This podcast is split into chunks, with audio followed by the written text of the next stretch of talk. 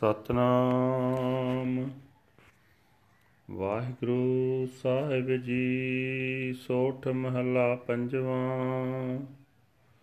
ਤਾਪ ਗਵਾਇਆ ਗੁਰ ਪੂਰੇ ਵਾਜੇ ਅਨਹਦ ਤੂਰੇ। ਤਾਪ ਗਵਾਇਆ ਗੁਰ ਪੂਰੇ ਵਾਜੇ ਅਨਹਦ ਤੂਰੇ। ਸਰਬ ਕਲਿਆਣ ਪ੍ਰਭ ਕੀਨੇ ਕਰ ਕਿਰਪਾ ਆਪ ਦੀਨੇ।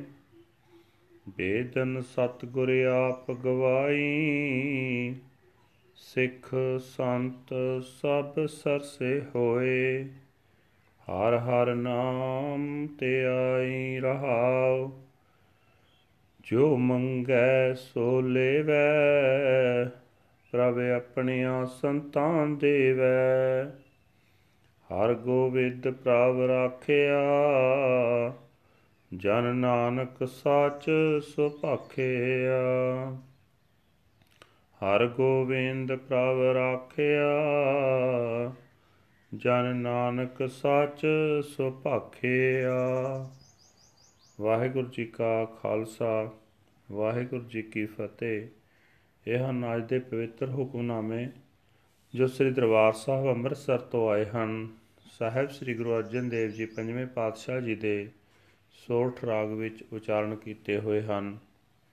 ਗੁਰੂ ਸਾਹਿਬ ਜੀ ਫਰਮਾਨ ਕਰ ਰਹੇ ਨੇ, ਪੂਰੇ ਗੁਰੂ ਨੇ ਹਰ ਨਾਮ ਦੀ ਦਵਾਈ ਦੇ ਕੇ ਜਿਸ ਮਨੁੱਖ ਦੇ ਅੰਦਰੋਂ ਤਾਪ ਦੂਰ ਕਰ ਦਿੱਤਾ, ਉਸ ਦੇ ਅੰਦਰ ਆਤਮਿਕ ਆਨੰਦ ਦੇ ਮਾਨੋ ਇੱਕ ਰਸ ਵਾਜੇ ਵੱਜਣ ਲੱਗ ਪਏ।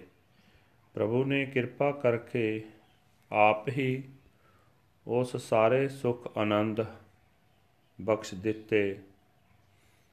हे ਭਾਈ, ਸਾਰੇ ਸਿੱਖ, ਸੰਤ, ਪਰਮਾਤਮਾ ਦਾ ਨਾਮ ਸਿਮਰ ਸਿਮਰ ਕੇ ਆਨੰਦ ਭਰਪੂਰ ਹੋਏ ਰਹਿੰਦੇ ਹਨ। ਜਿਸ ਨੇ ਵੀ ਪ੍ਰਮਾਤਮਾ ਦਾ ਨਾਮ ਸਿਮਰਿਆ ਗੁਰੂ ਨੇ ਆਪ ਉਸ ਦੀ ਹਰੇਕ ਪੀੜਾ ਦੂਰ ਕਰ ਦਿੱਤੀ, ਠਹਿਰਾਓ। हे ਪ੍ਰਭੂ, ਤੇਰੇ ਦਰ ਤੋਂ ਤੇਰੇ ਸੰਤ ਜਨ ਜੋ ਕੁਝ ਵੀ ਮੰਗਦੇ ਹਨ, ਉਹ ਹਾਸਲ ਕਰ ਲੈਂਦੇ ਹਨ। ਤੂੰ ਆਪਣੇ ਸੰਤਾਂ ਨੂੰ ਆਪ ਸਭ ਕੁਝ ਦਿੰਦਾ ਹੈ। हे ਭਾਈ, ਬਾਲਕ ਹਰ ਗੋਬਿੰਦ ਨੂੰ ਵੀ ਪ੍ਰਭੂ ਨੇ ਆਪ ਬਚਾਇਆ ਹੈ।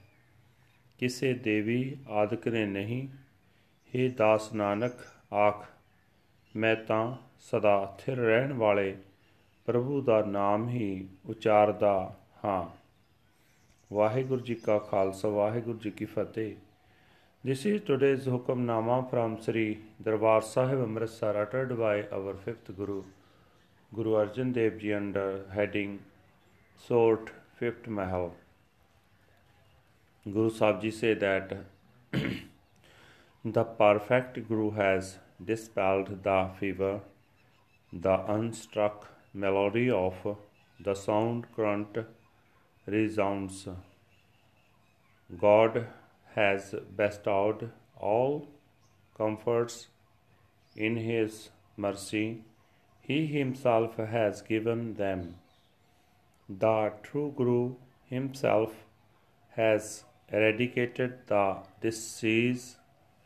All the six and saints are filled with joy, meditating on the name of the Lord Har Har. Pause. They obtain that which they ask for. God gives to his saints. God saved Har Gobind. Servant Nanak speaks the truth. Waheguru ji ਕਾ ਖਾਲਸਾ ਵਾਹਿਗੁਰੂ ਜੀ ਕੀ ਫਤਿਹ।